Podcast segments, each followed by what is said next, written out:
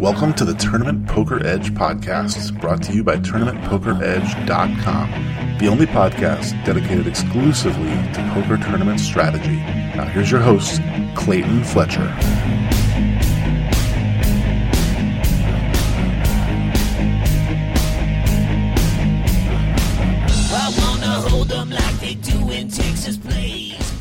Hello, once again, everybody, and welcome to the Thinking Poker Podcast. I'm your host, Clayton Fletcher, here in New York City, and I have an all time favorite guest joining me today, a, a, good friend of mine, someone that I've actually played a lot of poker with, talked even more poker with, and someone that actually probably needs no introduction at this point. Uh, he's one of our TPE coaches and a friend of the podcast, Andrew Brokos. Welcome back, Andrew. How are you? I'm I'm excellent, and I want to say I, I don't want to tell you how to run your show. So this is ultimately your decision. I'm in favor of keeping this in, but you just welcomed everyone to the Thinking Poker podcast. I think that we should keep it in because I am having an, an identity crisis. Which one of us is Andrew and which one of us is Clayton? okay, so I'm glad you uh, pointed out my mistake there obviously this is the Tournament Poker Edge podcast. Hopefully I don't get fired over that mistake, but I think people will understand that I have the uh, host of the Thinking Poker podcast here with me, and I wanted to talk to you about the podcast. So right before we hit record, we were talking about the Thinking Poker podcast, and I had it in my brain. So uh, if that's the biggest mistake I make this week, uh, it'll be a good week. So I've, I've, already told I've told my lawyers to let this one slide. okay, cool. Not going to sue me for stealing your copyright or something. All right. So this is the TPE podcast, but I want to talk about the Thinking Poker podcast, which is your podcast, which is uh, wildly popular, and it's at thinkingpoker.net.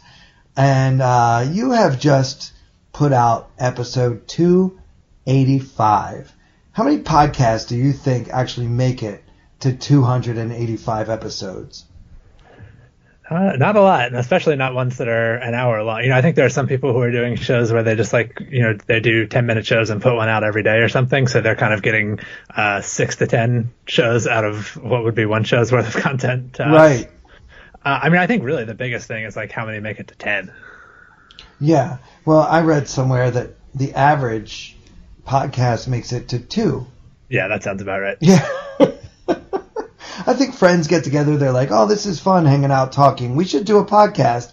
And they're like, "Yeah, let's do it." And then uh, after a couple weeks, they realize it's not that fun for them, and uh, it's hard to get together. People are busy, uh, whatever the reason. Most of them last one or two episodes, and so how did you and your uh, co-host Nate Meyvis avoid that very common pitfall? Well, this is actually some people probably know this, but um, there there was a Thinking Poker podcast that never actually aired. Um, I recorded two episodes, uh, so actually there's there's your magic number too. I recorded two interviews. um, one of them was with one of which was with Nate Meyvis. So this was a solo project um, that, uh, and, it may have even been Nate who encouraged me to do this uh, by myself first. Um, but I, I, recorded one interview with Nate. I recorded one with Gareth Chantler, who does not play a lot of poker these days, but at one time was one of our more regular guests on the Thinking Poker podcast. Um, so I recorded these two interviews, and I wanted to get a couple in the in the bag before I aired. Like I guess I wanted to spare myself the embarrassment of just doing like two episodes and then deciding it wasn't going to work and never doing it you know, just like letting it disappear. So instead, I just decided I was going to record a few before I started, you know, releasing any of them. And after doing the two, I wasn't real happy with how either of them went, and I just kind of lost the momentum on it and never did any more for a while. And then eventually, Nate was like, "Well, look, if you're not going to do this thing by yourself, maybe we can do it together." And I think that the co-host really was the key to the longevity, like the, with each of us feeling some kind of obligation. I don't want to speak too much for him, but certainly on my sake, like feeling an obligation towards him was greater than feeling an obligation towards myself or to some abstract idea of an audience, which didn't really exist in the beginning. You know, you have to build that audience. So it, it, was a lot easier to keep the commitment when I felt like it was going to be, um, you know, letting him down in some way. If, if, you know, when there were times when I was like, ah, maybe this isn't worth doing, uh, that was a, a, big help in keeping it going. Yeah. Uh, how did you build your audience? Because for me, the key is give the wrong name of the show during the intro. that's that's strong advice. how did you guys go about building your audience? Because of course, episode one had probably very few listeners that weren't your immediate circle of close friends the one thing that I did have going for me, I, I had the Thinking Poker blog that it, I mean, at, at, now the Thinking Poker blog is mostly, mostly just a distribution vector for the Thinking Poker podcast. But at the time it was like an actual blog and I had a fair number of readers for that. I, am not even sure I could ballpark a number, but you know, enough that like there were some people who were going to listen to the first podcast that I did. And I was already on Twitter and had some followers there and things. So I definitely had some people who were kind of invested in like the Thinking Poker I hate this brand or like the Andrew Brokos yes, brand. The brand. Uh, like, th- there were people who were going to trust. Like if I put out a podcast, they would listen. They would give it a listen. You know, they, See, they it would have to be good. Like they're not going to just listen to a thousand bad podcasts. But like if I'm putting out a decent product, like there's people who are going to give it a chance. Those those people already existed, and I had some access to them. I um, see because so that, that was pretty helpful. You. Yeah, I, w- I thought that the uh, podcast predated the blog, so silly me. There you go.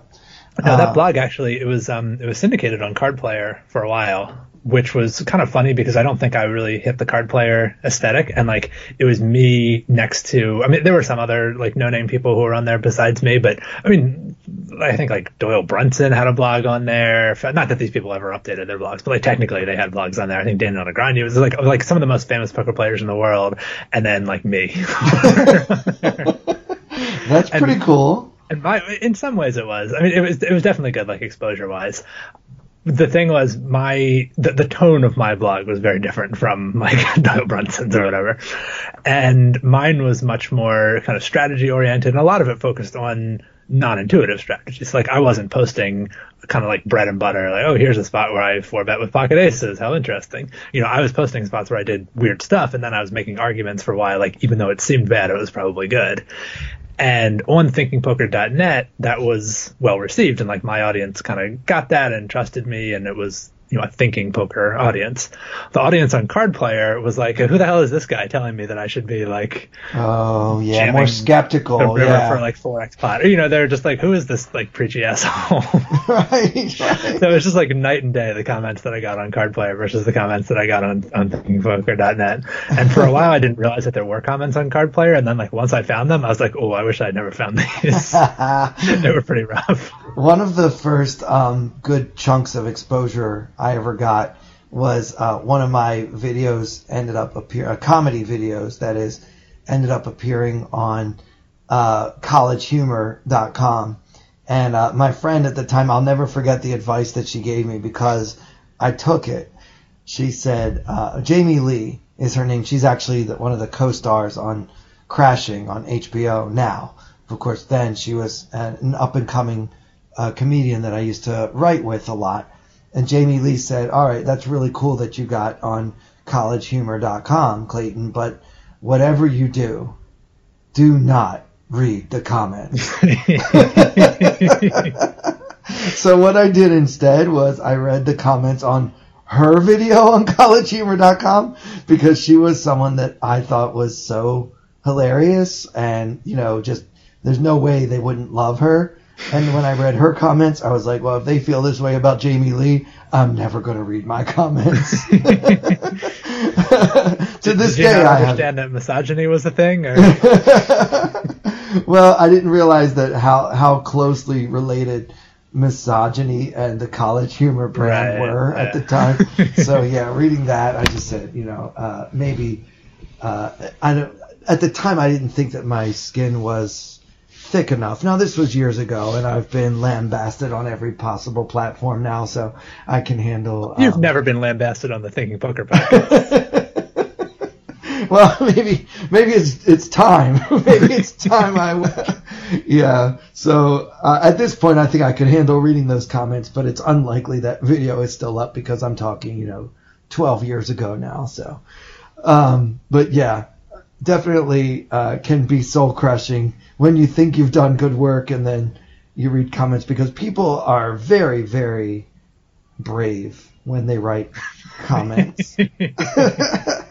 Especially when they don't have to give their true identities or home addresses. Um, well, but, the other thing for me, I I think you know this. You know, I, I have a pretty serious background in competitive debate. You know, in high school and in college, that was a lot of what I did. And so to like to drop an argument in a competitive debate is essentially to treat it as true. So like if your opponent says something, even if it's sort of like patently wrong, it's not the judge's place. It's not to step in and be like, that's a wrong argument. Like you're supposed to, you have to explain why it's wrong or else the judge is supposed to treat it as true, not like interject her own opinion of whether or not it's a good argument. So there's this very strong, like I have this, this strong, and, and I've had to kind of beat this out of myself of like not dropping arguments ever. you know, it's like oh. things have to be responded to. But in a competitive debate round, around, there's time limits that sort of prevent your opponents from just like making a bunch of stupid arguments for the sake of wasting your time. And that's exactly the opposite of what the internet is. Absolutely. And so, how did you uh, get that desire to argue with everybody until until the end of time out of your system? I mean, I think you just have to recognize the the futility of it and like have a I mean I, I I mean I still have this problem on on Twitter from from time to time and I'm still developing strategies for for dealing with it but as much as possible I try to have a very clear objective if I'm getting involved in an argument online definitely if it's an argument with someone that I don't know well even with people that I know well I think you're usually better off having those disagreements in person or at least by email where you can sort of like write your thoughts out more thoroughly. So if I do get involved, so like one thing that I'll do is sometimes like Daniel Negreanu will post some stuff that I disagree with. And my objective when I respond to those is not really to change Daniel's mind. I mean, it would be great if I did, but like he doesn't I'm, I'm actually surprised how often he does engage with it. To be honest, to his credit, like obviously he's a you know has probably, I think he's like two million followers or something crazy. Um, so that, you know that that he's responding at all actually is, is to his credit. But um, my, my objective is not to change Daniel's mind. And I think in general, if you're arguing with someone on the internet, your objective should not be to change that person's mind. It's just not that's not what changes people's minds. It's not the environment in which people's minds change. If I'm responding to something that Daniel Negreanu said, it's because he has two million followers and because I want at least some of those followers to see the other side of that issue. So what I'm really trying to do is just make them aware of what is the argument on the other side and that there is an argument on the other side because I think he and there's other people who do this too. He's just sort of the most high profile one.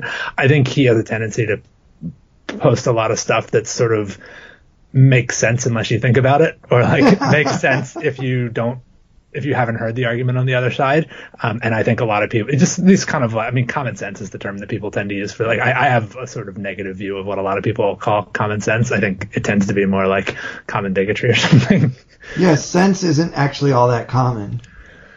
Yeah, and I just like what people want to call common sense is really stuff that they want to be true, but they can't really justify. And so, uh, like, common sense is kind of a way of saying, like, oh, I don't have to justify this. Anyone who says it's wrong is just like sophistry. Um, Give me an example of that. I, am not sure. If... Okay, this is one that I think is. Um, it's, it's probably not going to resonate with everybody, but you know, public education is is an issue that I'm um, I have been more into it sometimes in my life than I am now, but it's, it's an issue that's important to me. And you probably know this, but like school choice is a big topic in the United States right now. A big part of like education reform is should we have charter schools? Should we have vouchers? Should we give people more control? And this is related to ideas about privatizing education. So a lot of these schools are like not strictly public schools. And I think there's a lot of people who are not, they're not traditional public schools anyway. I think there's a lot of people for whom like the term common sense is like, well, if you, if, if you create more choice, so you give uh, parents the ability to choose which school their students are going to go to, then like the schools are going to be better. That's just common sense. And, and so it's not entirely wrong, but there's a lot of stuff that when you think like the, the details of how that gets implemented, like if you think about what are the actual incentives of a for-profit school, or in particular of a private charter school that's operating as kind of a test case right now, which is what many of them are, is there there there's there's specific charter schools that exist for the purpose of being laboratories of you know kind of what would happen if we gave private groups, uh, often for-profit groups, the opportunity to run schools with a lot fewer of the the negative term would be red tape or the, the kind of stuff that, that gets imposed on on traditional public schools, you know, would they produce better test results and all this other stuff? So these schools kind of exist as laboratories, and they're meant to be able to compare to traditional public schools and see, okay, are they doing things that work? And again, it sounds like common sense, like that just sounds like straightforwardly a good idea. The problem is that those schools have a lot of incentive to cherry pick which students they admit into the school, and they so the, the question then becomes like in a world where that's the, the model for public education what happens to the students who are very difficult or expensive to teach? Like no for-profit school wants to take them. And they drag down the test scores of these laboratory schools. And so a lot of these schools actually end up putting a lot of effort into um, only accepting students who are going to generate good test scores and like not letting students who are going to generate bad test scores take the tests. And, and there's all these other th- kind of things that happen because of what their incentives actually are. And that's the kind of thing that I think tends to get dismissed. Like when you try to make those more nuanced arguments, people are like, oh, but choice is just better. It's common sense. Okay. Well, yeah, that is a great example of somebody just kind of brushing off the other side of the argument by saying it's common sense. Uh, are charter schools good or bad? Um, is probably a question that we're not supposed to be answering on the Tournament podcast. but I see what you mean about how people will just uh, say that's common sense. And, you know, I don't know what what it is about Daniel Negreanu that every time he tweets, he seems to be he's putting something out there that he assumes everyone's going to agree with, and then, you know, he has a mea culpa moment where he's oh I I didn't mean it like that. I rewrote it now. I, I, tried to fix it. Yeah, I don't even know that he assumed. I mean, sometimes I wonder if it's not a deliberate strategy. I mean, obviously you get more engagement on a tweet. Like, I, I don't know that he's this uh, mercenary about it, but you know, posting controversial things is a better way of getting people to en- engage with your Twitter than just posting sort of anodyne. Um, you know, I'm I have 2,000 chips going into level 12 of this tournament. Here we go, go, go. You know, like that's not people don't engage with that in the same way that if you're posting like controversial opinions and asking people to uh, agree or disagree with them, you're going to get a lot more engagement. Yeah, I don't know. I just think it's him. Um, he's uh, he's an interesting fellow. I met him at the PCA this summer. Uh, this summer, it felt like summer. It was last month. Um, it was uh, you know after the comedy show and you know he's like, "Oh, I'm going to follow you on Twitter. What's your Twitter?" And he had me blocked. so he looked at my Twitter, and the two of us were laughing, like, "What did I ever do to you?" He's like, "I don't know. Did you ever say more rake is better?" Because everybody who says that just gets an immediate block. I was like, "Oh, oh, okay. Well, I might have made a joke about that or something, but uh, if you want to unblock me, I'll promise never to say that again." and we just, you know, had this moment. Um, he's engaged to Amanda Leatherman, who's someone that I've met before and I, w- I was familiar with um, years ago. So uh, I think, like, for the sake of all of that and just for feeling love after a comedy show, he, he unblocked me. So I guess I'm I'm the few, the proud, the unblocked. yeah, that's so, a good story. It's kind of a new lease on life, and I owe it all to comedy. Um, actually uh, mentioning Daniel kind of gets me to another uh, question I had for you. Um, because I know that your background, at least poker wise, is in. Uh, you, I think you started out online mm-hmm. and then moved to live. And I mean, if you're like me, you remember kind of the good old days of Poker Stars. What do you think, kind of generally, with what's been going on with Poker Stars lately? You know, truthfully, I haven't followed it that closely because I don't play much on there anymore. Um, I played WCOOP and nothing else last year, and I'm probably not even going to play that this year. Um, which is part. I mean, all these things are kind of interrelated. Like, I mean, mostly the games are just quite tough these days. like, yeah. I, I mean, and you know, traveling, going to Canada to play has some expenses associated with it as well. The, I mean, the only reason I played W WCOOP last year is I have a friend who lives in Montreal who his roommate had just moved out, and so he had like a free room, and he invited me to just come stay for free. Oh, that's um, cool. Yeah. Yeah. In a way, I mean, it is. It's fun. Like, I still kind of enjoy it. It's nice to just be able to like sit around in your pajamas and you know play online poker. But I mean, those games are real tough. I swear I've seen people wearing pajamas at the World Series. Oh, for sure, yeah, but it's still not as comfortable as. yeah, obviously. yeah. So Well, I. I you, guess you, you were doing one of your bits there. no, yeah, that was a that was a skit. I think that would qualify as a skit more than a bit. Um, I think uh, a lot of the high stakes players decided not to play uh, last Sunday. Yeah, we actually un- unrelated to that. We just had uh, DraftGanger on the show, um, who was the, sort of the, the coordinator of that uh, boycott or protest or whatever you want to call it. But um, honestly, that wasn't even related to uh, to why we had him on. He's just an interesting dude. But yeah, that's uh, I do think Yeah. that's interesting. Isn't he like the top crusher online right now, or one of them? He's Like, he's right up there. Yeah, top Yeah. top ten. I know that name for sure. Oh, but you guys didn't get it because yeah, I don't want to repeat content. Well, no, I mean we on- we talked a little about Poker Stars. We did not talk about that boycott specifically. Okay. Yeah, it kind of reminds me of uh, years ago when Black Friday happened, and then everybody said nobody play at Venetian because Yeah. Sheldon is against. Uh, and then people were like, "Oh, all the good players are not going to go to Venetian, so maybe I should go play a Venetian." you know, because the the guy that owns a Venetian, Sheldon Adelson, Adelson, not sure how you pronounce his name, but he's uh, very much against online poker and was one of the driving forces behind Black Friday. I guess my question is, do you think that players will ever really be able to get it together and make a difference, uh, given that we are all a bunch of renegade uh, lone wolves?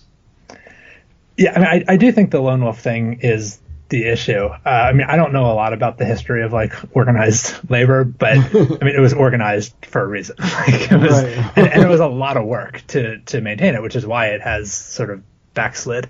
Um, I mean, it's a big collective action problem to maintain like a, a boycott of that scale, and like it definitely is. Like, there's a lot of incentive to.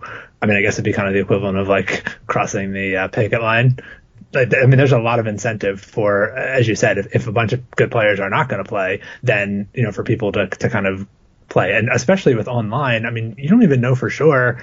Uh, someone might be claiming that they're participating in the protest and they're actually playing in that tournament on their buddy's account or on some second account or something. I mean, the anonymity of it makes it difficult, also. Um, but uh, so the short answer is, is no. Uh, I could imagine some kind of like players union being created, but I still don't think it would do that. Like the the kind of thing I could imagine it doing is if there were more problems similar to what was happening pre Black Friday with like Ultimate Bet and Full Tilt Poker and some of these sites. The uh, Lock Poker is another good example. Like some of these sites have operated in, in really downright shady ways. And there's, I mean, I have no idea. They nominally have like regulators located in Gibraltar or wherever. Um, I really have no idea what those people are doing or what their incentives are. I doubt that their incentives are really to regulate all that strictly. Like these the, these companies that they're regulating are also their biggest customers, um, much far more so than like you or I or someone who might be playing on those sites are. So I mean, I can imagine something where there's sort of like a players union that says.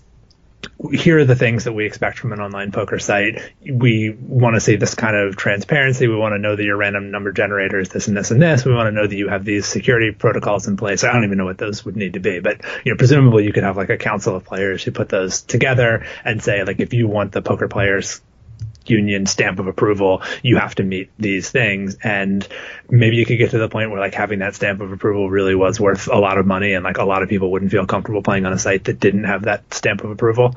That's the closest I can think of to how, I mean, I, I don't think we're ever going to sort of maintain a long-term boycott. The, the community of people who are playing specifically that 5k tournament on stars is pretty small and they do mostly know each other. And it is a very reputation based community. Um, and a lot of them are probably backed by the same people. So there might be a little bit more of it like in a community that small and tight knit, it might be a little more feasible to hold something like that together. But no, a mass boycott of the Venetian is, is never going to work. Right, or the Sunday Million. Right. Yeah, Yeah. yeah. But I do think it's honorable that they want to do something, but I think it's unfortunate that uh, PokerStars seems to uh, maybe they have a long-term strategy that I'm not seeing, but it doesn't seem to be emphasizing um, public relations. Well, and specifically, it's not emphasizing professional relations. I mean, I actually think that like the the more rake is better thing that you mentioned earlier with with Negreanu has become such a meme, and it's an easy thing to make fun of. It's a terrible soundbite, but Sure. in terms of like the argument that he's actually making, I don't think it's that unreasonable. Um, there's, I mean, I think professional poker players a little bit have their are heads up our own asses a little Yeah. in terms of like there's not a lot of reason poker stars needs to cater to professionals. I mean, to some degree, professionals are going to go where the games are soft, even if it means like higher rake and less good game conditions. Like there's there's going to be an equilibrium. I mean, not everyone is going to be able to hack it there, and like the most marginal professionals are going to um, drop out and not participate anymore. No, I said I'm not playing WCOOP next year. Right, right. but but I mean a fair number like there's if enough fish are there even if the rake is high it's going to be worth it for the better professionals to to play there and I mean, I, there are people who study this kind of thing more than I have, but I think there's a lot of legitimate reasons why they felt like having the kind of mass multi-tabling professional players that were really overrunning that site for a while was not good for I mean, there's some question as to how oriented they are, short term versus long term, and that is a, a topic that we get into with with DraftGanger. But um, yeah, I mean, I, I don't think it's necessarily like a bad business decision for them to be discouraging professionals and making the game more appealing to like gambly players. I think some of these people have this idea that poker is supposed to be beatable or that it's supposed to be like you're somehow like entitled to make a living from it or something and that's definitely not true. Like poker stars does not give a shit whether you make a living. Um, that's not their job to give a shit. And you kind of like they're they're pursuing their own interest and like to some degree they need some professionals for like liquidity reasons but if they can get a big enough player pool and they have a lot of people who are willing to just like gamble with each other um, I don't know that they care that much about having professional players there. And if they have a lot of players who aren't rake sensitive or willing to pay higher rake in order to have a certain kind of game experience, that doesn't seem intrinsically wrong to me. I'm not saying that that is or isn't the case. Like they might just be making a bunch of bad or sh- at least short-sighted business decisions. I just don't think it's like on the face of it ridiculous. Huh. Well, we'll have to check out that uh, interview you did with DraftGanger to get uh, his perspective on that on that part of it as well. Um, I just want to apologize uh, to any listeners who might be hearing a cat. My cat Bert is uh, definitely trying to make his podcast debut tonight. he's in the next room, but he's he's definitely trying to get my attention. Um, but For what no, it's worth, I'm not hearing Bert. Oh, okay. I, I don't know if, if this microphone is picking Bert up or not, but it's like all I can hear. I'm trying to concentrate on what you're saying, and there's this noisy meow in my ears. it's in the next room, but uh, don't worry, Bert. I'll get to you later. Um, all right. So you were you made some good points about Rake, um, and yeah, as you mentioned, the soundbite with Daniel, and of course Doug Polk had a great time, a field day, if you will, with that particular quote. Even built a billboard. More rake is better. dot com. which is which is hilarious. I mean, Yeah. I, even though I think it's kind of an unfair argument, like I do think that's a very funny thing to do. You know, I, I enjoy Doug Polk. I don't care what other people think of him. I enjoy him immensely. Anyway, um, when you set out to, you know, say for example, like we've been talking a lot on this podcast about the uh, World Series of Poker schedule that's been sort of released uh, piecemeal over the last few weeks. Like, oh, here's going to be the 10Ks are going to be on these days, and these are some of the new things we're doing. They've been trying to build, I think, excitement by kind of giving it to us like almost like WikiLeaks or something. Like, what did you hear about this? That's going to happen, you know? Yeah, Now- they're like now- guaranteed headlines every time they release something, then they might as well get eight headlines out of it instead of one. Yeah, it's a good maneuver on their part, I think. But when you set out to plan your schedule for the summer, especially given how things have changed over the years, it used to be really the only game in town was the World Series of Poker. Um, then Venetian kind of got on board with their Deep Stack Extravaganza, which I always thought was a hilarious name. I think they dropped the Extravaganza part for the most part nowadays. They still call it the DSE, don't they? I they think do, but then the signs just say Deep Stack Series or Okay. something. Yeah. They, they don't want to remind us what the E stands for because it's just the wrong word. I don't know what the right word is, but extravaganza is not it. That's like a used car like event, like on you know President's Day weekend. Or uh, how do you decide which tournaments you play and and what what weight do you put on how much the rake is as a percentage of the outlay? I think they're all relatively close on the rake. So, I mean, it, it certainly would influence my decision if there were places where we're vastly different. You know, if, if there were some places where you're playing uh, 900 plus 100 and other places where it's 800 plus 200. Um, but I don't think there's that kind of disparity, at least not the stuff that I'm really looking at. Um, so you don't play at Planet Hollywood, I guess. I've never played at Planet Hollywood. Okay, yeah, their rake is really it's much higher than the other places. The main reason I haven't played there, honestly, is um, Carlos tells these horror stories about how loud the music is there, and like I just I, I've never really talked to anyone who felt like they had a positive experience at Planet Hollywood. Everything I've heard, I actually I mentioned wanting to play it uh, this most recent summer. Uh, I mentioned in advance of the summer that I wanted to, you know, branch out a little bit and go to some more. Like I mostly played at Rio the summer before, and um, I had really good experiences at Wynn and Venetian, and uh, I'd never even went to Planet Hollywood, even though it was on the list of like places I was interested in going because I got several people commenting like, in general, that's a good plan, but just scratch Planet Hollywood off your list. Yeah, they're not they're not keeping up. You know, the Rio, like you walk in, it smells like cigarettes. You got to walk down this long hallway past all these, you know, people in fanny packs. It's just, it's not the scene. It's, I don't know. It's just not the scene. Nothing no, the, against fanny the packs. The Wynn is, is such a nice, such it's a nice gorgeous. player experience. yeah, it's just great. The chairs are comfortable. Like, there's all that kind of stuff. So, yeah, how much of that? How much weight do you put even on that? Like, you know, I don't want to play someplace that's smelly or I have an uncomfortable seat. Like, I, I don't directly put a lot of weight on that, but I do think it influences where the recreational players that I want to play with are going to be also. You know, like ultimately you want to be in an environment like for so for me, I want to be playing where a lot of recreational players are.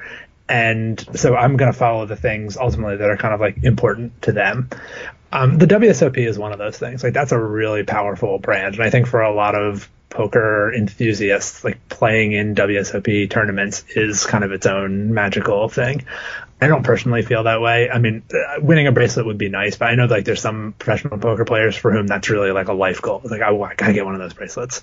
I, I don't feel that way. I mean, it would be neat, but I'm, I'm I don't put much sto- um, stock in like that's not like a, a, key life goal of mine to win a bracelet.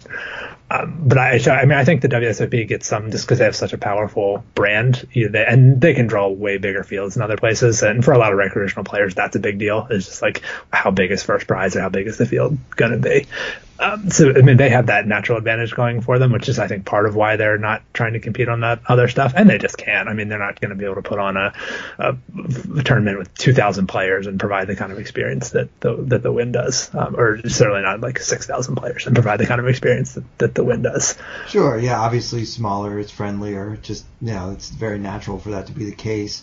Yeah, but you're right though, like you know, Billy Bob Jackson from Waco, Texas, doesn't want to go home and tell people I won a Goliath series at at the at Planet Hollywood. He wants to be able to say I played in the World Series of Poker and check out my shiny new gold bracelet. It know. depends. I mean, but I do think like I think there's a lot of recreational players for whom like the you know, being in a comfortable chair or like being able to stare at women in bikinis going into the pool club at Wynn or just like there's stuff like that that like also attracts different kinds of recreational players. So I just, I guess, I, I only meant to say like WSOP has one advantage in that regard, but I think in a lot of other ways, like better food, more comfortable chairs, that kind of stuff. Um, there are recreational players to whom that appeals, but ultimately, I'm, I'm mostly just following the money, and I'm trying to anticipate where do I think I'm going to have the highest hourly rate playing, and anything else is a relatively marginal effect.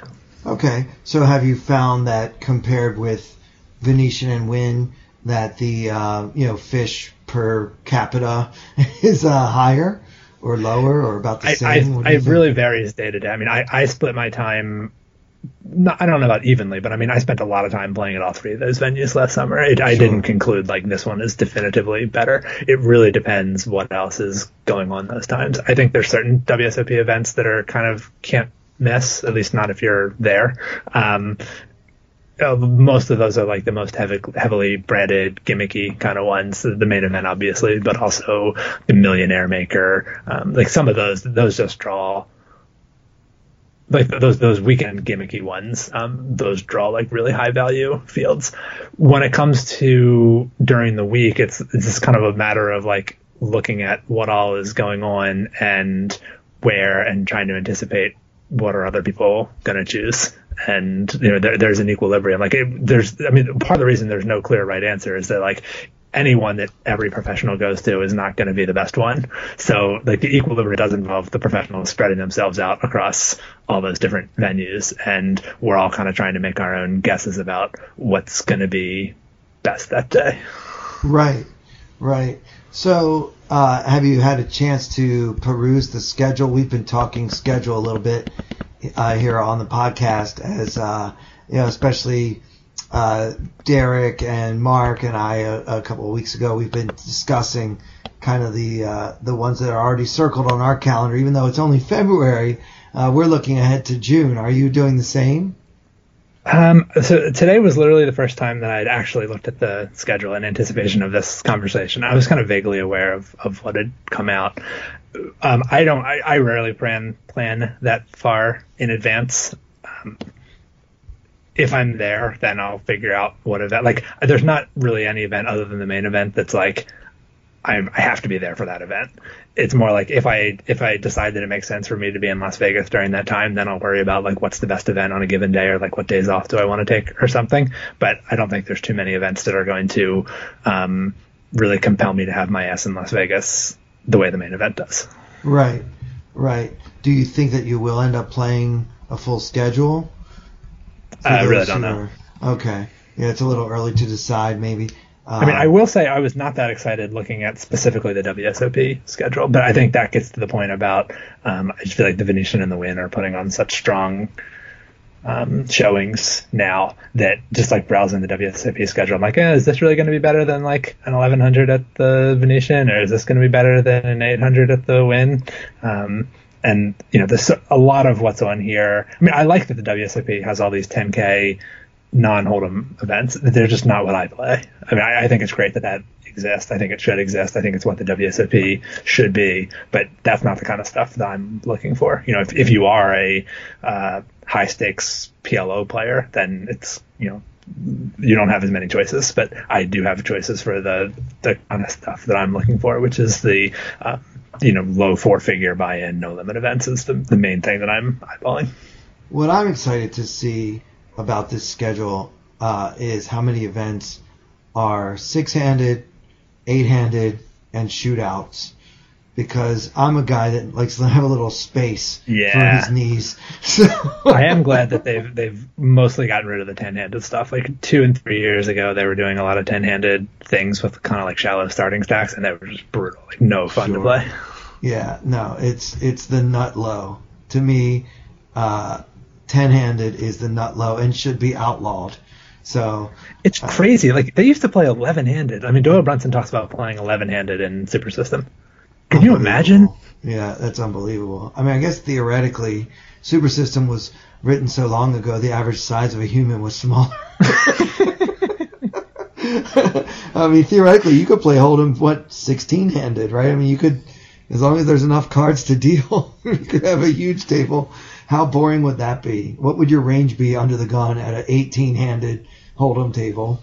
I've, I've thought about that. I, I think you limp. You just limp. Yeah.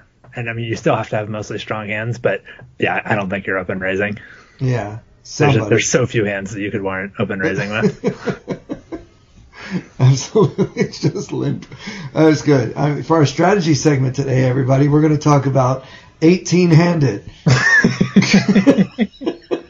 how to play your ranges 18 handed from all positions.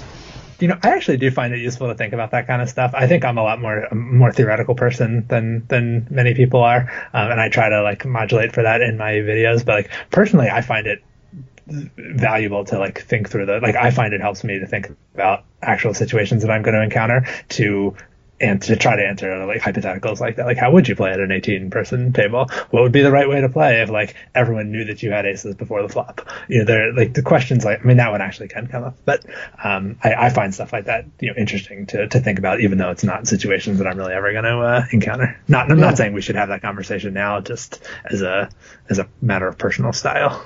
I know what you're trying to do. You're trying to make sure that your podcast is more highly rated than mine. Well, in, cl- in case anyone's still listening, uh, why don't we do some strategy? Do you have a hand for me? I do, and it's um, well, it's, it's it's one that you've seen before because you actually had a piece of me in this tournament, and what night was it? It was before. Oh, this this is going to be a hand from the Borgata? Awesome. Yes. So there was a thirty-five hundred dollar uh, Borgata Winter Open, I think it was called. Mm-hmm. And so yeah, we branded. right a WPT Borgata Winter Open, and we were at the party on whatever that Saturday was. Yeah, so that was before I played the the day one, and, and the reason I wanted to emphasize this is, you know, you said something to me at that time, which even though I kind of know is true, I still find really helpful to to hear when people have pieces of me in a tournament, which is, you know, I'm not gonna question the things that you do or only because you know you're also a, a colleague so like i'm i'm looking forward to having a strategy discussion with you where you're welcome to question what i do but you know that you're not going to question what i do in the sense of like you did that with my money like You sort of idiot! uh, yeah, you lost Yeah. my money. Right? Yeah. Which i think is is so important because you really like even from your perspective as an investor it's not really in your interest to have me like second guessing while i'm playing or wondering how am i going to explain this to the guys you know um you know, like you obviously you wouldn't be investing unless you trust a person's judgment. I think that should generally be the case. So, I mean, I, I think that's just, at least for for me as a player, not having that pressure because I mean, you have to do stuff that you're not sure is correct. Like, there's no way around that. Like, you get into situations where you're like, I'm not sure what the right play is. Uh, my I don't want to just call it instinct because it's more than that, but you know, I I believe it's going to be this thing that is kind of unconventional and if it doesn't work, I'm going to look like an idiot. And it's entirely possible that when I have an opportunity to look into it more deeply, I'm going to realize that it wasn't a good idea. But still, it's the best I can come up with right now. And you have to be willing to pull the trigger in those kinds of situations. And so, you know, what you said to me then was really helpful, even though it wasn't a surprise to me. Like you'd said similar things to me before, but I still find it helpful to hear those things. And I wanted to, uh, I guess, both share that publicly and thank you for it. Well, you're welcome, and I think it's it's good advice to give other people who might be um, backers. Uh, you know, I don't buy pieces of a lot of players, but um, you know, if you're willing to sell, I'm I'm always willing to buy until you make the rake too high. More rake is better. no, as, as we call it in the staking world, markup uh, is similar to rake, but it's it's a little bit different. Uh, but yeah, that was just a joke. I think if you're going to uh, if you're going to invest money in somebody, you don't want that person to be looking over his or her shoulder, like, you know, what is my backer going to think of this one? Uh, look, uh, even if you screwed up a hand in a really, really bad way, like we all make plays sometimes where we go home that night and say, what was I thinking? Why did I play my hand that way? I made a big mistake today. Even that would be okay with me because the investment is not that you're not going to make any mistakes. The investment is that you are less likely to make big mistakes than somebody that I wouldn't invest in. So, yeah, I, and and as the backer, of course, I want my horse to feel comfortable playing, you know, his best game. I want Andrew to take the chances that Andrew would normally take without letting the fact that he's being backed or you know that I have a share of him, uh, you know, change the way he would play because then I'm not getting the Andrew that I'm paying for. Yeah, Right? that's very good. That's a very good way of putting it. Yeah. So if you if you do buy pieces of someone, like a lot of us, maybe swap a few percentage points, or maybe you you know give a, a few bucks to somebody for five, ten, twenty percent, whatever. Kind of trying to take the pressure off. Yeah, Of you and that's not- exactly what it did. Good, good. Because I, yeah, I don't want you to try to play perfect poker. Because in my experience, trying to play perfectly just leads to big mistakes. it's ironic, but it's true. All right, so let's hear one of the hands from that event. Yeah. So with, with that said, I want to know what my backer thinks about. this, Yeah, uh, sure. I, I want to know what my what my fellow professional uh, poker player who's accomplished in poker tournaments thinks uh, about this. Um, because I think if I like if this were a, a cash game hand, it would probably not be too controversial the, the way that I played it. So th- there's this kind of like broader tournament question of what should so I mean here here's here's the, the situation. This is level one. This is like one of the very first hands of level one. I'm showing up on time for this tournament. Um, so we're we're quite deep. We started at 100 100 and we start with um, I believe it was 40,000 chips. Pretty sure that's right. This outside chance it was 50,000. I believe it was 40,000. Anyway, I think those are 40. Yeah, I'm we're pretty sure extremely deep. Yeah, right? We're 40. we're 400 big blinds deep. yeah, Um, now the pot is a little larger than if it were 50 100, so it's not quite the same. I mean, 40k at 100 100 is not exactly the same as 40k at 50 100, but we're extremely deep is the bottom line. sure. Um, and at this point, there's only like four or five of us at yeah, there's four of us there at the table initially. Um, two of them are not people I recognize, and you know, do not look like people who are crushers at poker. Um, not they don't necessarily look terrible, but just like I, I feel like I'm a, a better poker player than they are. Um, and then there's a guy who I do recognize, who's someone um, I've played with a decent amount. He's like a high stakes player in the Maryland area. He used to play in the big game at Maryland Live. The big game is at National Harbor now, so I don't run into him as often. But you know, he's like a winning 10-25 player, and that game at National Harbor, like one of the reasons I don't run into him too often is that game can be pretty tough. In fact, I think it's 25-50 now. Um, so I mean, he he wins in like a tough big game. Like he's a he's a very good poker player. Okay. And so, you know, right away, it's kind of like that's not like there's there's I have three opponents at this table right now. Two of them I'm much better than, and one of whom, I mean, my ego wants me to say it's a toss up. He very well may be better than I am. Right. Um, like I, you, I'm not going to make my my objective is not get in big confrontations with this guy. Right. Like And that's the the opposite of what you want to do. Right, of course. And I think that's a good approach. And I think that even before you get your cards, you kind of want to look around the table, especially you got there early, as I know is your way. You like, you're a morning person, so you like to get there early. Um, especially in a tournament like this where you expect there might be some skill advantage um, that you'll have against the field. So of course you want to play deep against those players. It looks like you have kind of a bad seat at a great table um, from the description. Does that sound right? Well, and there's only four players here so far. I mean, I'm not even. This guy's not even really on my left. He's only on my left because we're four-handed right now. Oh, there's, okay. There's So going to he's be three seats between us eventually, or there Oh, are. There's three empty seats between us. Okay, good. So for now, it's going to be his big blind when you're in the small blind, but later that won't be the case. Right. He's going to be basically like sitting across from you almost. All right. So, um, all right. So yeah, I like I like the way you're thinking uh, heading into the hand. You don't want to play a, a get into a large confrontation against this guy who may or may not have uh, a skill edge over you, but certainly not the guy you want to necessarily tangle with among your three opponents. and especially not when I'm out of position. To Right. Which right now I often will be, but like once the table fills up, it's you know not going to be quite so common that I'm out of position to him. Yeah, that part will get easier. So like believe it or not, because this obviously this hand is about to involve me getting into a big confrontation believe it or not, I really was trying not to. Like I explicitly said this in my head.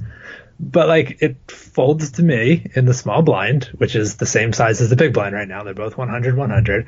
I have king eight of spades. What am I supposed to do? Open fold? Right. yeah. Just fold for nothing. Yeah. Uh, yeah, I mean, your options are check or raise. I, Yeah. th- I think you could make a case for raising. Against Um, most people I would raise. Um I just I didn't want to get in big confrontations with this guy. I checked. Yeah, I, I have no problem with the check there. You've got the king of spades and the eight of spades. Uh, you you're at a four-handed table, so uh, yeah, obviously there would be uh, times at a four-handed table when you want to make a raise with this hand, blind versus blind. But I like given the philosophy of trying to keep the pot small and not let him just you know build the pot uh, and play a bigger pot when he has position. I like it. So yeah, I think I would usually check here too. So I felt pretty good about that part. He raises to 300. I still think calling is pretty trivial. I mean, you could make a case for three betting. I honestly, I don't think you can really make a case for folding unless it's just like you're really going extreme on the don't get confrontations with this guy. Um, I mean, I think this hand is much too good to fold. I don't think it would be a terrible three betting candidate, but in the interest of not playing a big pot with this guy, I called. Yeah, no, I think calling is is right. I, I agree with you that you know uh, check and then he raises. As you know, he's going to do it with a wide range. putting in like 1200 would probably take it down a lot. But uh, who knows? Maybe this guy perceives you as someone that's a little too, uh, you know, whatever, out of line and wants to call and see flop. You know, figure I, I'm so deep, I'm in position. I'm That's the thing. Like no matter Yeah. how he perceives me, it's just like being in position when you're this deep is a huge advantage. Yeah. And you know, King Eight suited is a good hand that can play reasonably well out of position, but it's not really enough to overcome. You know, if like if if I think he's even a decent player, let alone a good one, um, you know, it's just like that that positional advantage is massive when you're 400 blinds deep. And I think a lot of tournament players don't fully appreciate this because they so rarely play anywhere near this deep. And like when you're 40 big blinds deep, being out of position is not great, but it's not that big of a deal. When you're 400 big blinds deep, like it's a really big problem to be out of position. So like jacking up the pot, even like honestly, just like limp calling with aces here is not that bad. Yeah, agreed. Because the most likely outcome of starting with aces is you're going to end up with one pair. Right. so, yeah, how big a pot do you want to play? E- even in a three bet pot, like you're not nearly deep. I mean, if I three bet to 1200, if I three bet to 1500, like five times his raise and he calls, Right. there's 3000 in the pot and 38,500 in our stacks. Like the stack to pot ratio is still 13. Thirteen. Yeah. Like yeah. it's just not, you, you can't start off with overpairs. Yeah, Which so is why King 8 suited is a reasonable candidate because it makes flushes. Like that, that's why I say it's a reasonable, like it can make a good flush. That's what makes it a reasonable three betting candidate. But, Yeah. um, I, I think it's better as a call. Yeah. So for all those reasons, I agree with the call. So what's on the flop? Uh, the flop is again like, what am I gonna do? It's Jack nine seven with two spades, and I have the King eight of spades. Like, what, I'm I'm supposed to open fold? Like, Right. So here we are. Uh, obviously, a flop that we're going to need to uh, continue on. Um, we have the King Eight of Spades on Jack Nine Seven with two spades. So we have a flush draw. We have an overcard. We have a gut shot. We got a lot going on. Uh, you're first. I see no reason to bet. I want to make so I, I did bet, and the the case that I would make for betting is I don't expect him to have that wide of a c betting range here. Um, so let me ask this. if you were to check, what would your plan be? Are you are you checking intending to call or intending to raise? I think I would base that on my read, base it on his bet size. Um, yeah, just kind of base it on the moment when he makes that bet. Um, if I feel like he's really strong, then I would just call. And if I He's like a very good just- player, though, so I'm I'm kind of reluctant to think like I don't think I'm going to get that read. Like I don't think I'm going to check, and his bet size is going to tell me whether or not he's really strong or like his demeanor or anything. Like I, Okay. I I think I'm not gonna I'm not gonna know what he has as a result of his bet. Right, so we justifiably have little reason to feel confident in our ability to get anything off of him, given that he's a high stakes pro that we you know we have some familiarity with. Okay, so yeah, so I mean I think you're like th- there's a lot of players where like they will whether or not they bet and like how much they bet will tell you something about how they feel about their hand. I don't think that's really going to be the case with this guy. yeah. Um, this the problem for me is uh, what am I repping uh, if I lead? You know, you're betting 400 into 600 here. Uh, what are you What are you trying to tell him? there's a lot of so but because I don't think he's going to have a real high C betting frequency here, I would want to bet with a lot of um, like most of my strong hands are also vulnerable hands right now. If I flopped a set, if I flopped a straight, if I flopped two pair, most of which are in my range. Like pocket jacks, I'm probably not playing this way. Sevens, I'm playing this way. Maybe even nines, I'm I'm playing this way. Like limp calling for this kind of the same reason I did king eight suited. Like I just don't think I'm doing a lot of raising pre-flop in this situation. So I think I have, um, well, I think two things.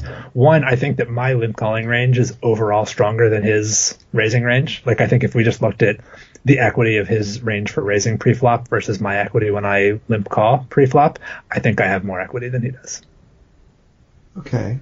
Um, I think like precisely because I feel like I need, like he has a big positional advantage, so I need to be overcoming that by only playing relatively good hands in this spot. Whereas he can raise a lot of hands because he has that positional advantage. Right. Um, the advantage that he is going to have is that on some boards he's going to be more nutty than I am, like because he has hands like aces in his range that I probably don't have, or at least he's not going to perceive me as having. Then there's going to be some boards where he has the advantage of being able to bet a polarized range. This is not really one of those boards. Like this is a board where, if anything, it might be more squarely in, in my wheelhouse than his. So I think this is a board where I should be driving a lot of the action, which means he should not have a real high c betting frequency here. If he has um, certainly, you know, like a nine eight kind of hand, I don't think. Uh, actually, that would be a reasonable betting candidate. If he has ace king, I don't think this is a very good time for him to bet. Um, if he has five four, I don't think it's a very good time for him to bet. If he has pocket aces, I don't think it's that great of a time for him to bet. Like if you bet here with aces, no spade, and get check raised, how are you feeling? Right. Yeah, I'm not loving it, but I'm probably calling the check raise because I'm in position, and I have to see what what happens on the turn. I'm not going to be ready to to bet fold aces in his shoes, but yeah, I don't like getting raised. Yeah, I mean, I, I'm I'm pretty sure if I'm him and I have red aces, I'm checking behind the flop. Yeah, and I think that would probably be uh, a very good idea. So, all right. So we have. All right, but what do I guess? I just want to ask again. What do you feel like you're repping when you bet 400 into 600?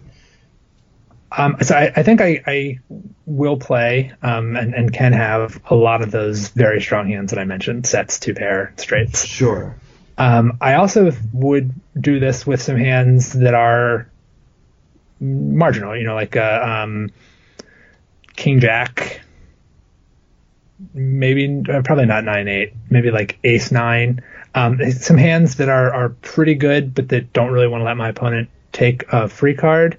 And yeah, I mean that that's that's the, the bottom line. Like if I only bet here with a very polarized range, meaning like those very strong hands that aren't going to mind getting raised, and then some bluffs that are going to have trivial folds if they get raised, my opponent doesn't have a lot of incentive to raise me because then I just like only fold my bluffs and um, yeah, I, I, I, continue with the strong hands and, and fold the bluffs, and and he doesn't benefit that much from raising because he can probably beat the bluffs in in a variety of ways. He doesn't necessarily have to raise.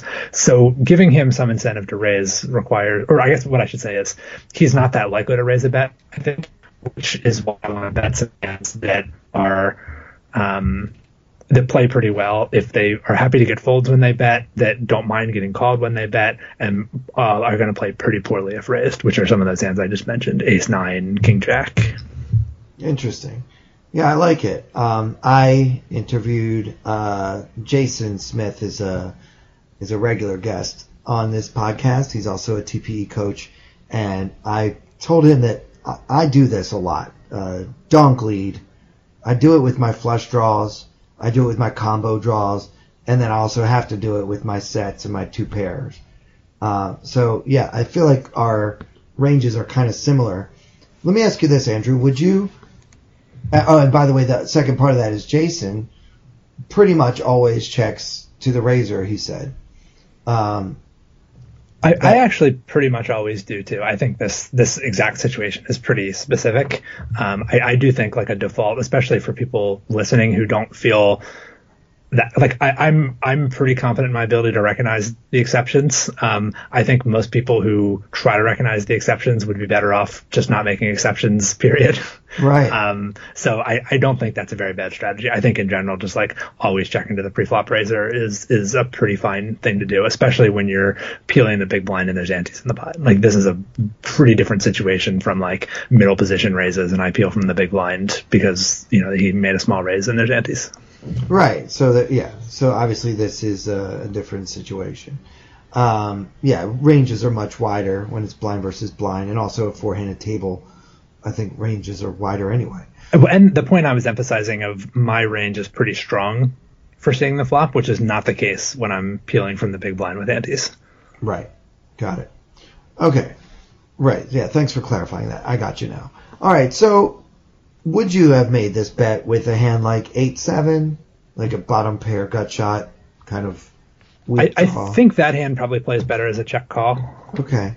Um, where it's not it's not benefiting as much from fold equity because it does have some nutty outs. Like if you, you know, like the hands that I mentioned that I wanted wanted to bet are hands that don't really have nutty outs. So like King Jack, Ace Nine, those hands don't benefit that much from seeing more cards in the same way, or I guess they, they suffer more from from seeing more cards than Eight Seven does. Like Eight Seven almost always has outs, no matter how the board develops.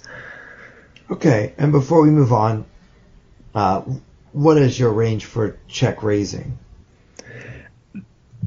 This is a reasonable check raising. So like all those hands that I mentioned are probably mixes. Like they're it's probably not that I'm just always betting those.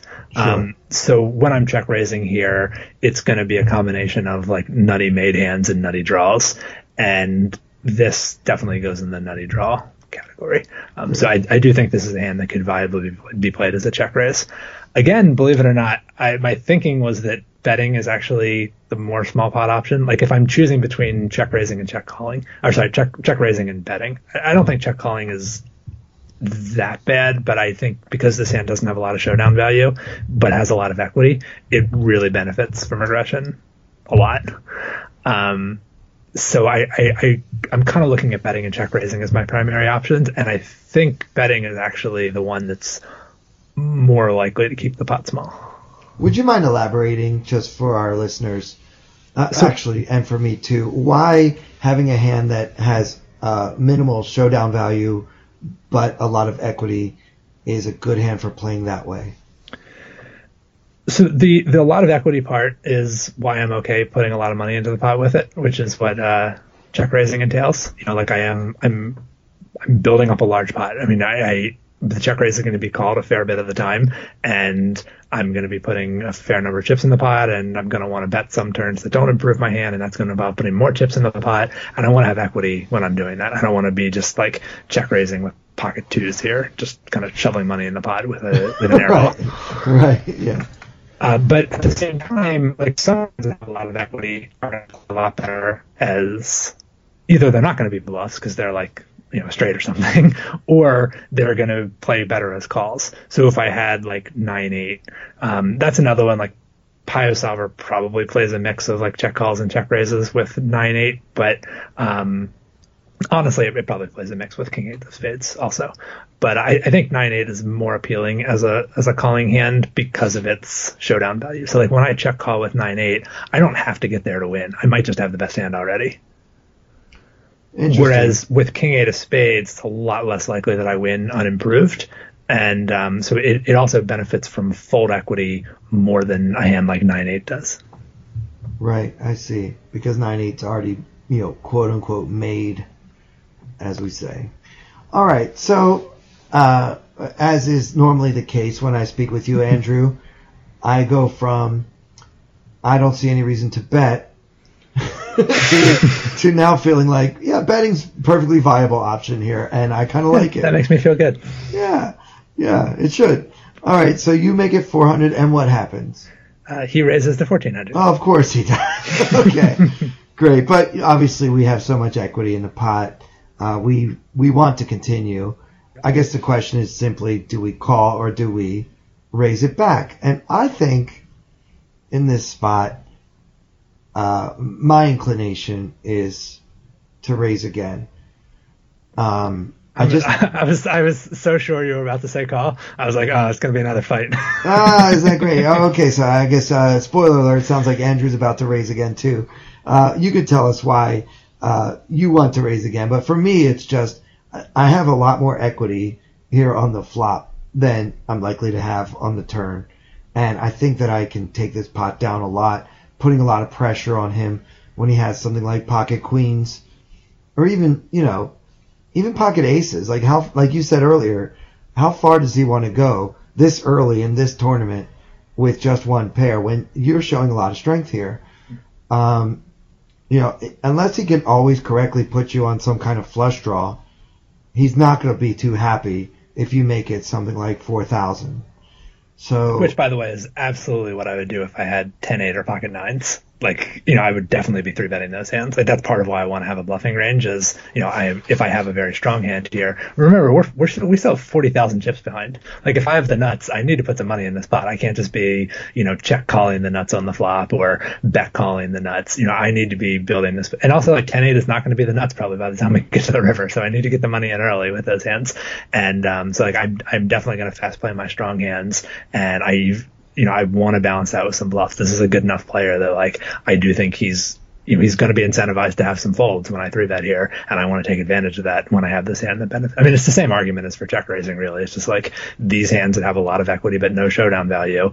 Um, benefit from aggression and like the no showdown value thing becomes even more true in a raised pot than it does. Like, you know, a check call pot, occasionally king high is actually good, or like just hitting a, an eight or a king will make you the best hand. And when the action goes bet raised, that becomes less true. Like, you're less likely to win the pot by hitting a king or an eight when he has a hand that can raise the flop. But the the nutty outs, like the out to a ten or to a spade, are so resilient that even in a three bet pot, you're still going to have a very strong hand if you hit. Um, I would be a little less inclined, or I, I mean, I would I would probably not three bet like five six of spades because that hand, if I hit it, I only have a small flush. Um, and I know, like, probably a lot of people are listening to this and thinking, like, it's a flush blind versus blind, idiot. Like, what do you? But you know, when when you're this deep, it matters. Like, in, we're talking about like three bets going in in the pot. Like, I don't really want to stack off with five six of spades here um, when because I turn a flush. Certainly, if I hit an eight when I have five six, um, and I, so I make like the low end of a straight when Jack nine eight seven is on the board. That's another hand. Like I'm not really looking to stack off with that. So I don't think like five six of spades, even though it looks like a combo draw when you look at this board. I don't think that's a good hand to three bet the flop with because your outs are not nutty when the pocket's that large. But I do think king eight of spades, you know, making a straight is nutty and making a king high flush is nutty. Right. I mean, obviously, if you make a straight, um, King Queen got there, but it's just so hard for him to have, uh, given the way he's playing his hand. Like, I don't see him raising King Queen, and we even have the best king to have already. So, yeah, I, I don't know. I like that we block 10 8, um, so we don't have to worry as much about him having it. I like having the flush draw to fall back on. Uh, I like I like building the pot here, even though we said before you described the hand that the the strategy, the preconceived notion of the way to approach this table was I don't want to play a big pot with this player, but you know that's just poker. Like the way things are shaking out here, I think just calling is actually pretty bad because now you really have to hit to win and it's just I don't want this guy to be in the driver's seat when this is the best street for me. Right. You know, draws do well on the flop. They don't do as well on the turn.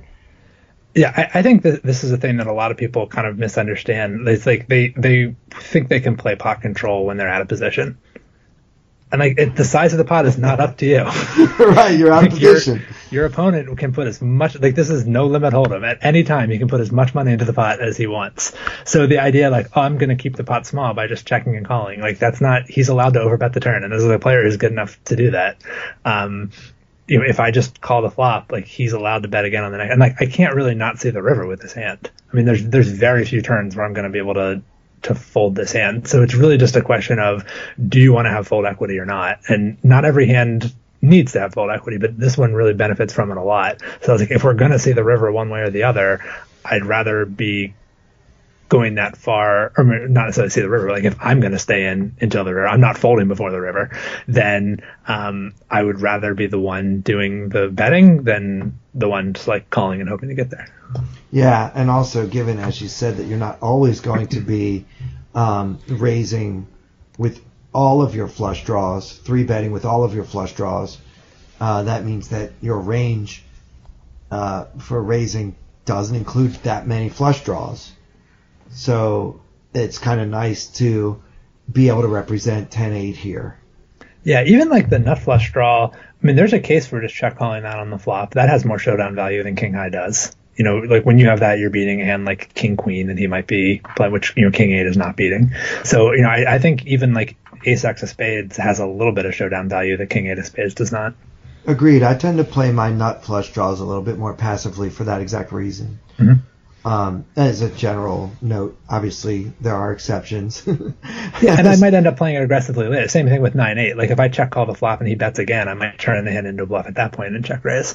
But you know, so like what it means to have showdown value it changes over time. Like some hands have showdown value on the flop, but if your opponent keeps betting, then they the, their showdown value kind of shrivels, and then turning it into a bluff becomes viable on a later straight, even though it wasn't the plan on the flop. This sure. hand just doesn't have showdown value even on the flop, so I'm taking an aggressive line with it right away. Excellent, excellent. I like it. So um, when you make, well, what did you raise to?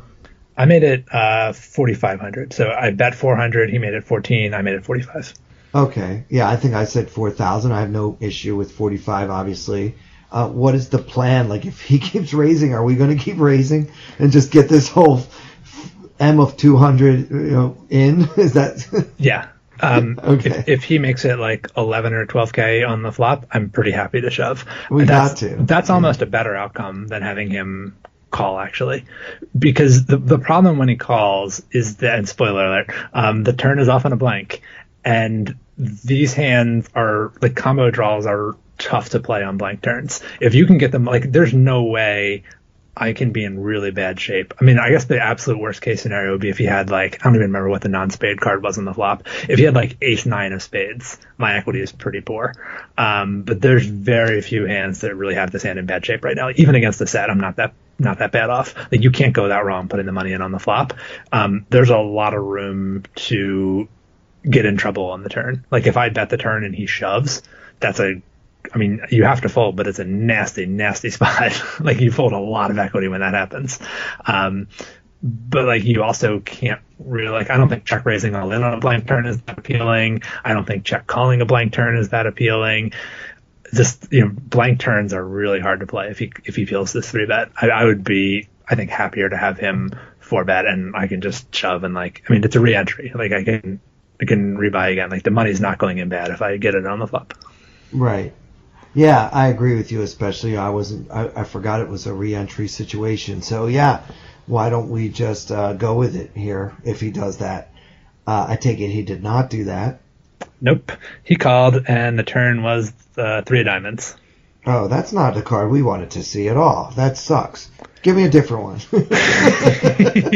Can I get a mulligan on They won't do that at the Borgata, believe it or not. Oh, okay. Just in the yeah. Baccarat pit.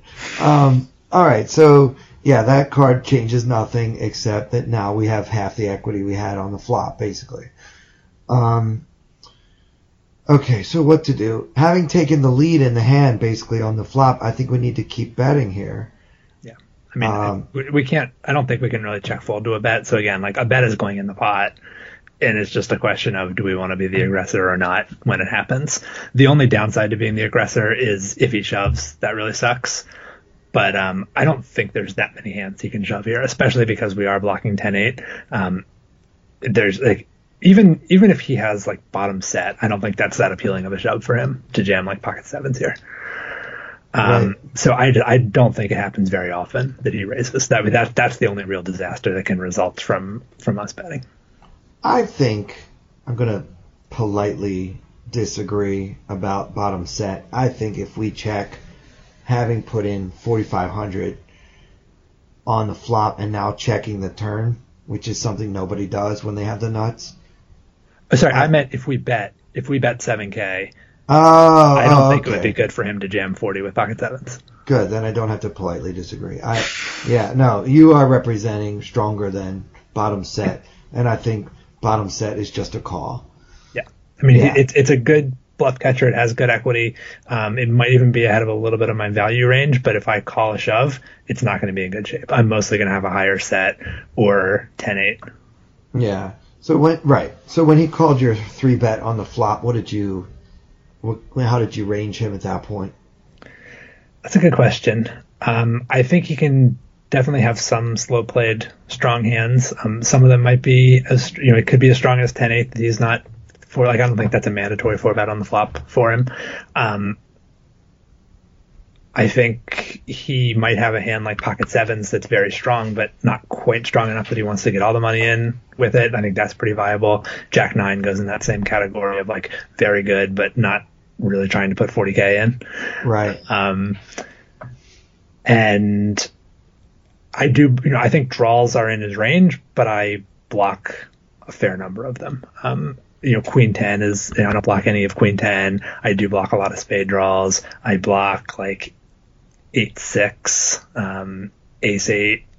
I don't know that he would play 9 8 this way. Um, he, I think he might even fold 9 8 to the, to the 3 bet on the turn. Um, maybe not if he had a backdoor flush draw or something. Uh, I mean, I think he needs a relatively good hand. I'm not even sure, like you said, overpairs may or may not be playing this way. I think pocket aces, no spade would be a pretty reasonable fold to the flop three bet. Um, with a spade, he should certainly be calling. Yeah, I mean, I, I think he's like relatively strong, and I do think I block a fair number of his uh, a fair number of his draws. Yeah. Yeah, I the, agree. the, the turn um, did did put a backdoor flush draw up, by the way. So it was the three of diamonds, and there was a diamond on the flop. So there are now two flush draws on the board, and that that's relevant because I do think he has some hand. Like I, I don't think he's calling with a bare backdoor flush draw on the flop, but I do think a backdoor flush draw would make some hands that might otherwise be pretty borderline would turn them into hands that he is calling with on the flop, like a nine eight of diamonds or something. yeah, we'll call the three bet because he could pick up so much equity on the turn. Mhm. Right. Okay. All right. So yeah, uh, we check. Oh, and king queen also. I, I block a little bit of king queen, but that's definitely in his range. Yeah. Yeah. I um, I think he has to call with king queen. Yeah. All right. So Again, like, look how much money he's going to make if he hits a 10. You know, Like, Right. I'm, I'm ready to put stacks in if a 10 comes, and that's going to be good for him. right. Okay. So we need to bet again. Um, for all those reasons, and that you're not that concerned about getting raised. So, how much is the pot now? 9,000, 9,600. Yeah, 96. All right. So, I guess I would put in about 6K. Yeah, I bet seven. We're in the we're in the right neighborhood. Okay. I'm just kind of thinking about potentially setting up a river shove, which even if I don't want to do it with this hand, I am going to want to do when I have like pocket jacks or 10-8 or something, which is what I'm trying to represent right now. So, uh, you know, it's, it's if I bet seven, we're going to end up with 23 in the pot and like 29 in the stacks, 28 in the stacks. Whereas if you bet six, now you've got like 21 in the pot and 31 in the stacks. Just a slightly harder amount to, you know, Yeah. it's a, m- more of an overbet to shove the river. But I think we're we're in the same neighborhood. Yeah, actually, that kind of talks me into the seven. I like the seven now. All right, so you bet seven, and assuming he didn't raise. He did not raise. Okay. Um, and then the river was the queen of diamonds. So the backdoor flush gets there. Hmm. Um, other than, you know, my, my hand does not get there. I still just have king, high, which high. I do not think has any showdown value at this point.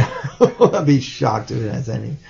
Uh, and as we said, you know, there's uh, 20, what do say, 23k or in the pot, something like that, and you know, 28 in the stacks. right, so we've taken the lead on the flop, continued on the turn, bricked off on the river, and it's more than just a brick. I think it's important uh, to point out that this is not just a brick. This is just a bad card. Yeah, th- those backdoor flush draws are in, well, they're in both of our ranges, but I think they're probably a little more in his range. I think they're more in his range too, and I also think uh, other other hands that he may have been playing strongly have queens in them. Mhm. I don't. It's just I don't want to bet again. Uh, I hate to put in so much and then just leave it for him to take, but I also hate trying a hopeless bluff that's almost definitely going to get called. Yeah. And the the blockers here do not work in our favor. No, no. Um, like uh, we don't want to block spades right now. um, a much better shoving hand. If I had like nine eight, especially if one of them was a diamond somehow, um, that would be a way more appealing shoving hand. Where I'm like I'm blocking middle set, I'm unblocking spades, I'm blocking 10-8, I'm blocking flushes. That's the kind of hand I want to be bluffing with. Um, and I don't think that pair of nines is giving me much showdown value at this point when when the pot has gotten this large. I do think that um, yeah, the, the the the blockers here are just all wrong. Yeah, the blockers are on the wrong side of the coin, and it's just a card that gives him equity he may not have had before that might just make him want to call. You know, like you mentioned King Queen. I don't know if this guy's good enough to call a shove with king queen. He's probably not. I mean, he's not afraid to. Like, I mean, he, the Right. money. It's not going to be like, oh, I don't want to bust on level one of the tournament. Like, he's Right. not in that mindset. So, I mean, he'll he's going to think about it, and if he decides it's a profitable call, he's going to make it. He's just going to make it because he's a robot wizard genius, world beater, and uh, that for all those reasons, I think betting again is bad. And as much as I hate give up spots, I think we have one here. Did you give up? I did. Okay. You checked and lost to He was very happy to check behind, and he had Jack nine, which I do not think was a hand that was going to fold to a river shove. yeah, And Yeah. I, I think he played uh, impeccably. yeah. He played. Like, I, I mean, I think we both played it fine. Like, I don't I don't really have regrets about how I played it. I think it's. I mean, it's it's the cooler basically. Yeah, well, it is. Um, what is your plan if you hit a king on the river? It's a good question. I mean, I it's not good enough to value bet. Like he's just he has too many hands that look like this, and not that many hands that can hero to a river bet. I mean, I think it has to start with a jack. Um, I'm not even sure it's a good call. Like, what is he? I guess all the you know, queen ten gets there. Yeah, I think it's a check fold.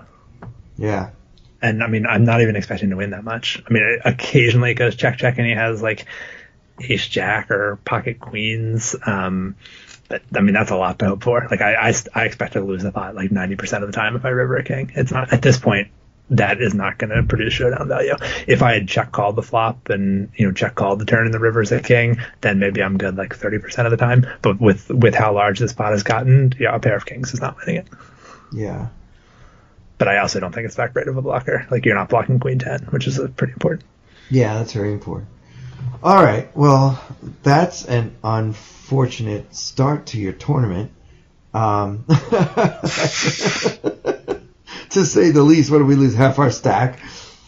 Oh man, You know, the, the the crazy part is within the orbit, I was um, up to 60k.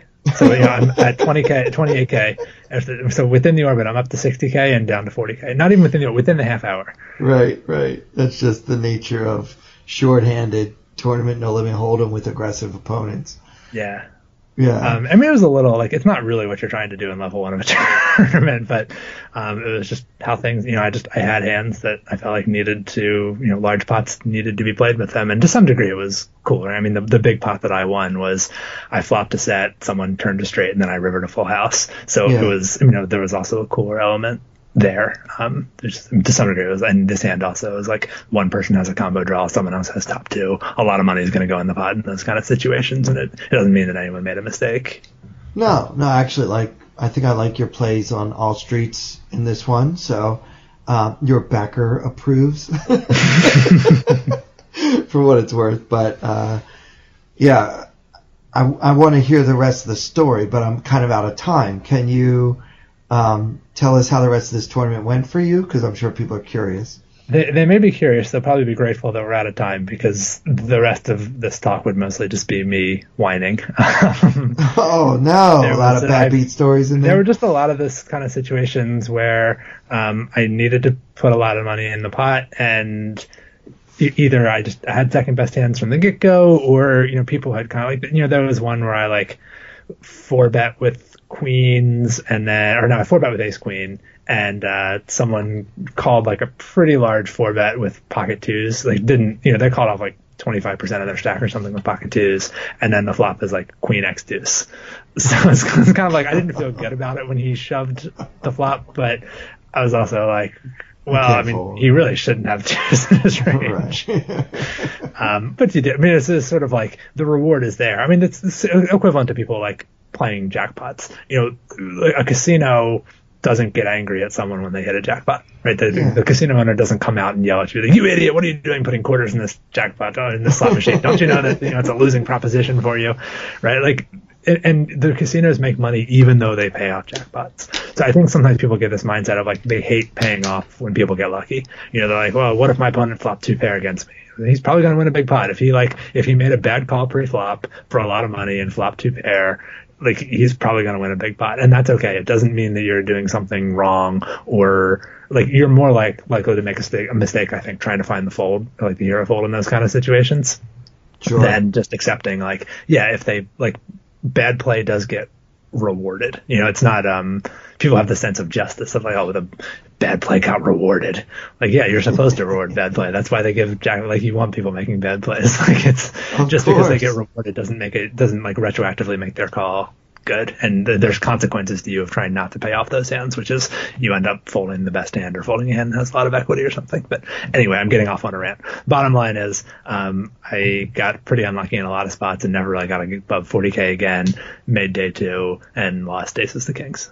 Oh wow! So you even managed to survive all that uh, bad variance, being on the wrong side of variance, and then still That's it the brutal thing about somehow. these deep stack tournaments. Like you can run bad for a really long time. and then you still make day two and don't cash. Yeah. so, yeah, sometimes it's brutal, sometimes it's torture, uh, but we do love it, and uh, we love you, Andrew. We appreciate you coming on again, and I'd love to hear some more about uh, this tournament and any other tournaments you're playing. If you'd be willing to come back on my uh, Thinking Poker podcast that I'm the host of here, apparently. it's always a pleasure talking to you, Clayton.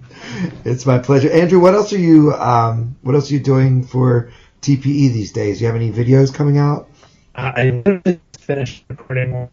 It was yesterday, um, but I did actually. When you were talking about the the WCOOP, uh, one of the part of the value to me of, of playing the WCOOP is I get some TPE fodder because it is hard. I mean, I do some live hand history reviews, but it's a lot of work to to put those together, and it still kind of comes off in a format that's slightly difficult for people to read. Um, so like, it's hard to do a hand history review from a live tournament. Um, so the online gives me an opportunity to do that. I actually played not as part of the, the WCOOP, but partly because I thought it would be interesting to TPE people. I played a five dollar rebuy, um, one one PokerStars, which is smaller than what I usually play, but I think people have the perception when they watch a video and see me do something that's not what they would do, it's easy for people to dismiss it and say like, "Oh, he's playing a thirty-five hundred dollar tournament. That would never work in the tournament that I'm playing."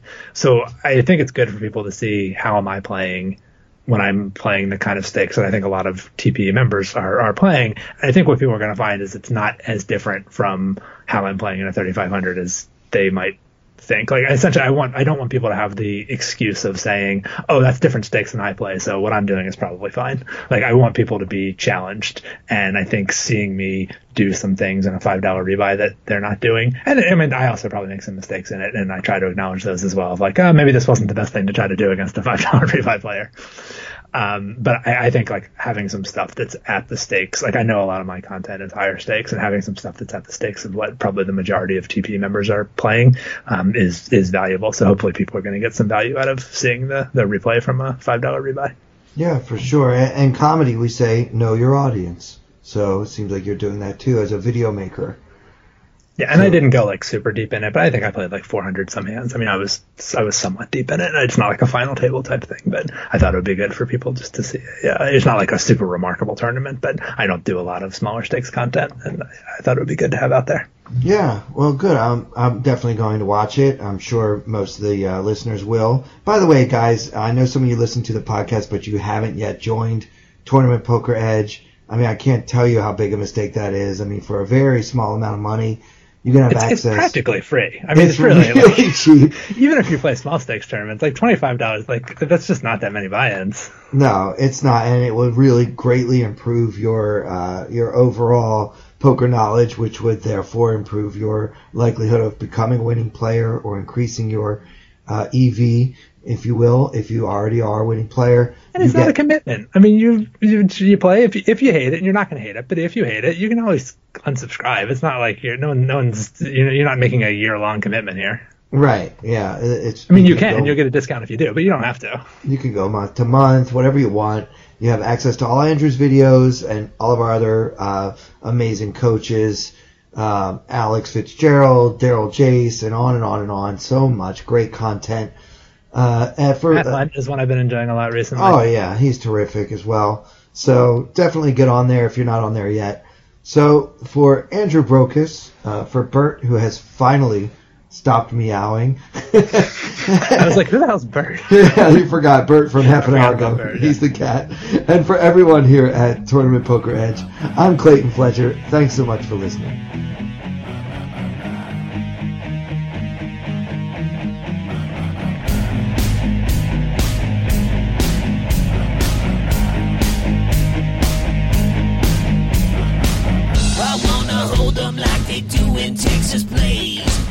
Fold 'em, let 'em hit me, raise it, baby, stay with me. Luck and intuition, play the cards with babes to start. And after she's been hooked, I'll play the one that's on her heart.